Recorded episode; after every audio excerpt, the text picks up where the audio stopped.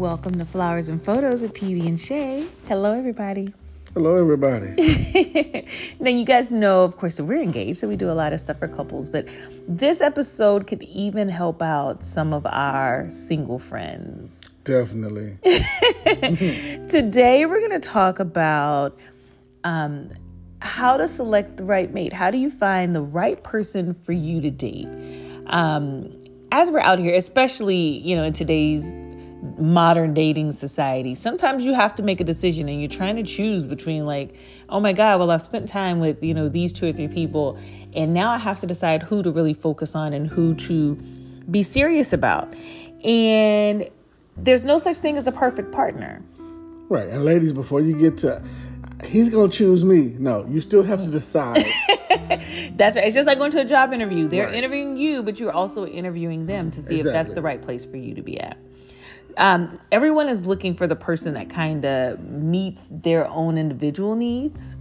And so we take that into account. So you so it's like, well then if everyone's looking for something different, how do I find what's right for me? How do I know what I'm supposed to be looking for? And as we mature, of course, we know now because you know we're smarter we're better than we used to be. And now we know that right. we we're not supposed to be choosing people strictly on you know their physical looks or their income. No more ladies you know. I need i just need somebody six feet with six figures you know.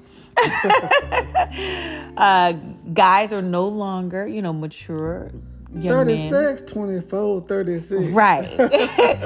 she could be a brick house and still drive you absolutely insane inside of your house. right. So, how do you pick then? If we're not going to be shallow about it, then how do we pick people? If we, we're taking out qualifications like height and like material possessions and just, you know, how the person looks. How am I supposed to pick the person that's right for me? It's driving me crazy. So I want to date, I want to be in a good relationship. How do I know which relationship is going to be the match for me? How am I supposed to judge a person? Um, how do I really know who to pursue? So there's a theory in dating that teaches you to judge a potential mate on two things. And those two things are what? Chemistry is one. Okay. And the other is compatibility. Two things. So not saying that you're not going to have a list of like, okay, this the person that I would like, you know, it would be fun if they would have these qualifications. Yes, all of that aside, we're not talking about your your personal list.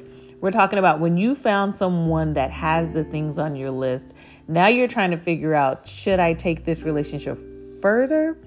Do I have my blinders on? Because you know, they always say when you meet a person, you have on like what is it, rose colored glasses or rose tinted right. glasses?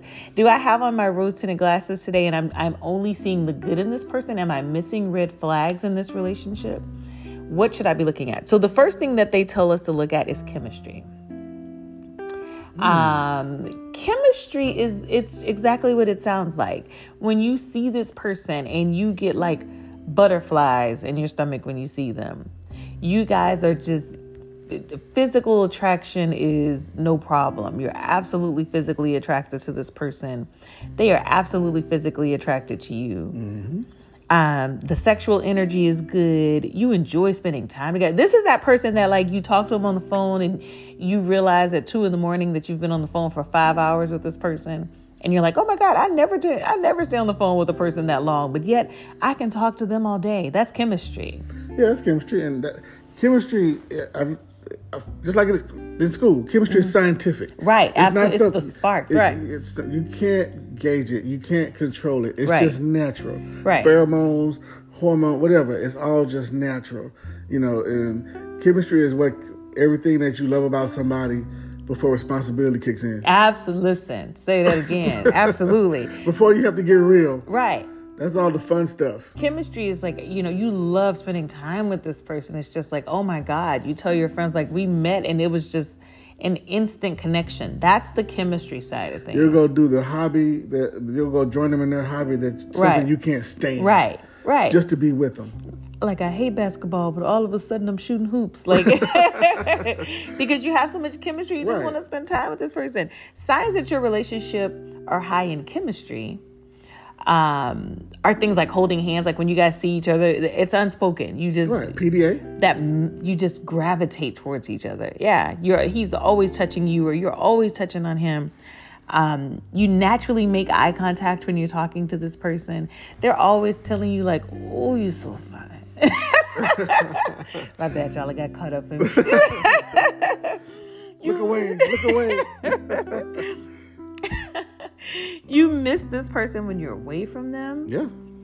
Um, physical attraction is not an issue. Like the chemistry, chemistry is the feel good side. That's the, you know, that's the butterflies. That's the puppy love side of things. And relationships can have chemistry long term. So that's not to say that like oh that's the temporary side of things it's really not there are relationships that can have really strong chemistry throughout the relationship um, I think the thing with chemistry is in short bursts, it can be electric, it can mm-hmm. be explosive. Right.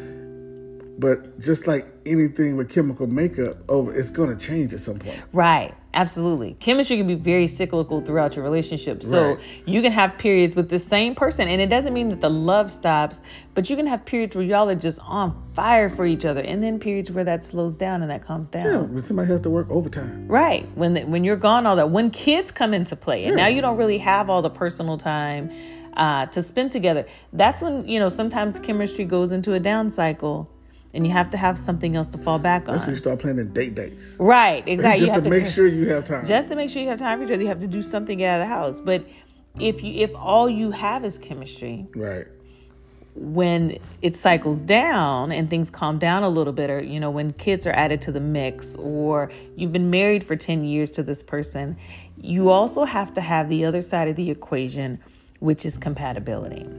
And I look at compatibility as the practical side of relationships. Right. It's like, uh, does this peg fit in this hole? Absolutely. Com- compatibility looks at things like your your spending habits. Like, right. are you a really prudent saver, and this person is Gucci down to the socks? You you may not be compatible because you may have all the chemistry in the world, but then when it comes to raising a family together mm-hmm. and being in a household together, this person spends money like water and you're saving for your future. But I think compatibility is the one like chemistry is totally out of out of people's control. Right. Compatibility can be controlled. It can be through communication. That's the third C. Right. Chemistry, compatibility, communication. Through communication, you can work things out because you have to bring two lives together mm-hmm. in the mm-hmm. first place. So some things that you may not be, may I wouldn't say incompatible. You're just not compatible yet. Right. You know, like spending habits. Okay, well, right. we're gonna we're gonna do a budget. Right. We're gonna stick to it. Now, but but that's where compatible. That's where when you look at compatibility, is this person willing to change that? Is that something that this person can change, and are they willing to change that? Are they flexible on that, or is that something that they feel strong? You know, for example, so money habits is is one thing to look at for compatibility, yeah. but what about religion? So, okay, I, I pray every morning at eight o'clock and I met a person that's an atheist.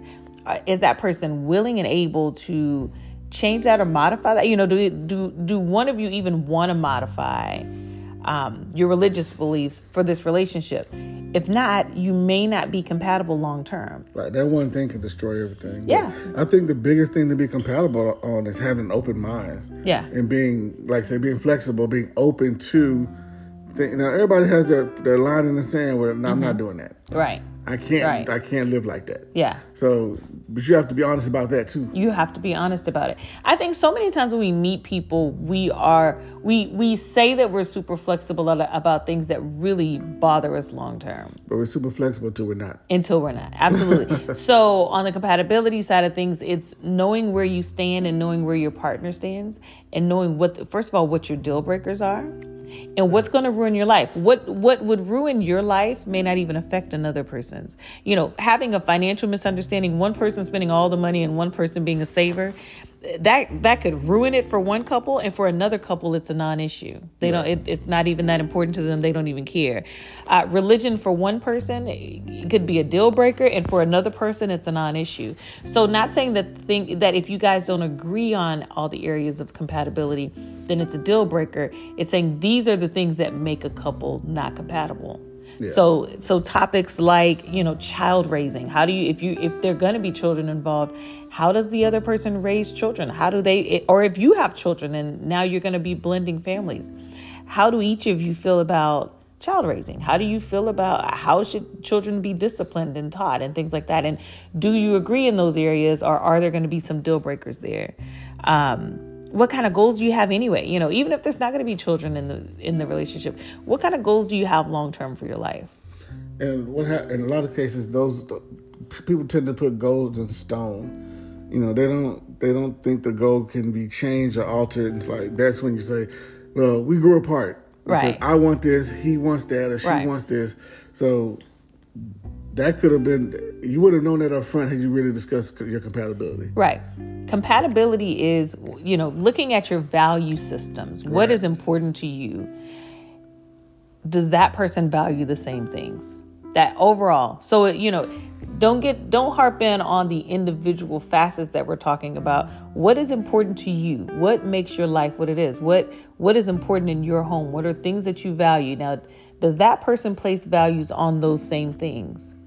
Um, when you someone that you're compatible with you will have similar interests with. Not saying that oh well they play basketball so you have to love basketball. No absolutely not.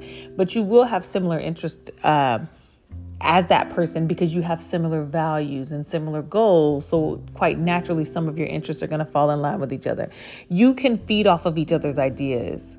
When you share a value system with a person and they're Right. talking you'll find yourself finishing their thoughts or finishing their sentences. When you hear them talk, you're generally in agreement with what they're saying because you guys have shared values. right, and nobody's going to agree on everything No, but yeah but, but you can at least understand. You can. There may be someone that you have shared values with that something they say you don't agree with, but you can understand where they're coming from. You can you can understand their thought processes.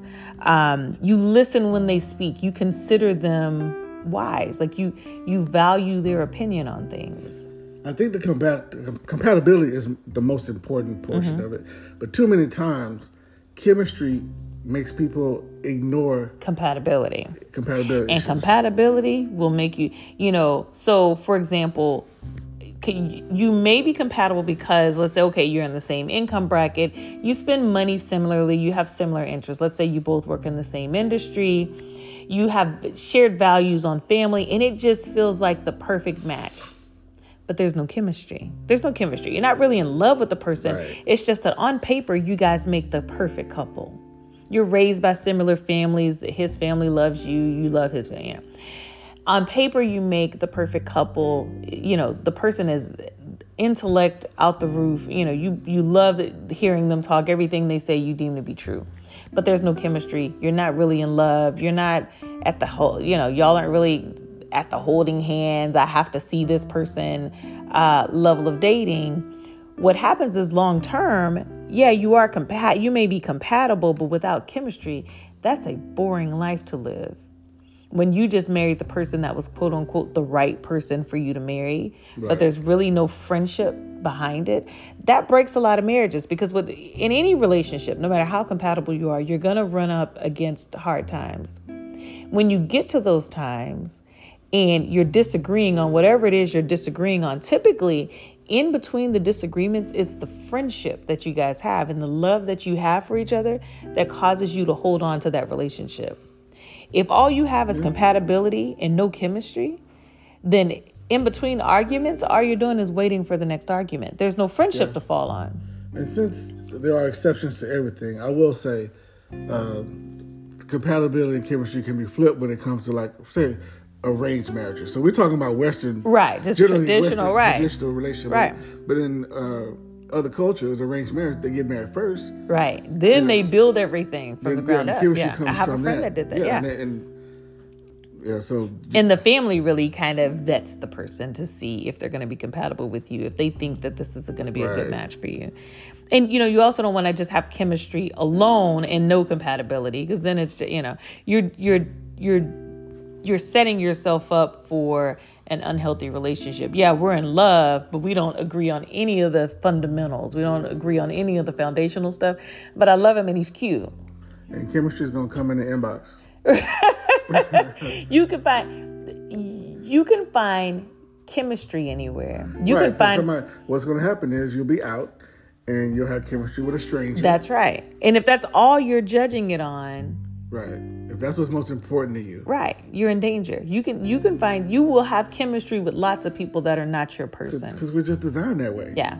You can you can be compatible with a lot of people who are not your person. Sometimes you will find compatibility with a person and you're like, "Oh my god, but we would be the perfect couple. We would be like the super couple." And there's just no chemistry there. There's just it's just not a match. There's no interest, there's no love, there's no spark.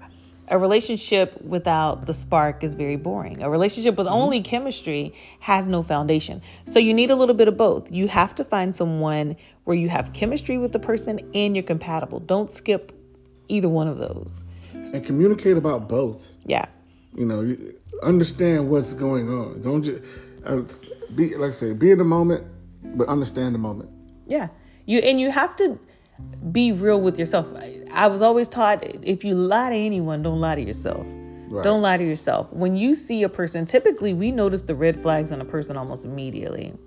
And we brush those off or we will um, forgive a person for them, you know, quite easily Yeah. because we have so much chemistry with the person and we want it to work. You know, oh my God, well, this he's such an amazing person. Yeah, well, we don't really believe in the same stuff, but I can overcome that. Chemistry blocks red flags.